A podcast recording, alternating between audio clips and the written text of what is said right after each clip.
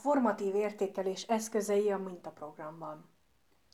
A demokráciára tudatos állampolgári kompetenciára nevelés tematikus naphoz összesen három mintaprogram készült.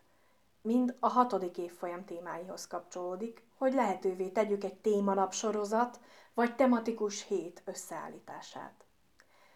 E három mintaprogram pedig kétféle formatív értékelési eszközt alkalmaz.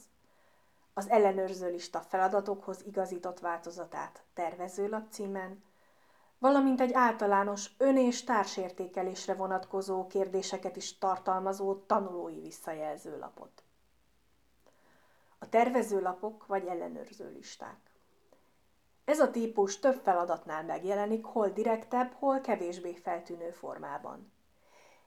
Célja minden esetben a diákok munkájának segítése, megfelelő mederben tartása. Listázza a nagyobb és összetettebb folyamatok állomásait, vagy éppen rákényszeríti a csapatokat a szerepek leosztására, a közös munka megtervezésére, a fontosabb gondolatok rögzítésére.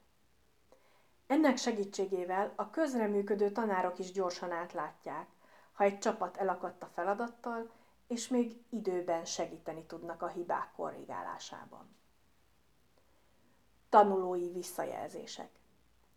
E kérdéssorban, melyet minden esetben a tematikus, lezá- tematikus nap lezárásakor töltenek ki a diákok, elsősorban a programmal kapcsolatos kérdések szerepelnek.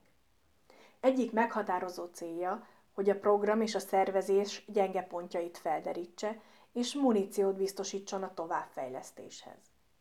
A másik cél a diákok élményeinek és tapasztalatainak a megismerése, az egyéni motivációk jobb feltérképezése. Ezeken keresztül pedig a diákok jobb megértése. A kérdéssor talán rövid és nem elég kidolgozott, de még így is hasznos információkat biztosíthat a résztvevő tanárok számára.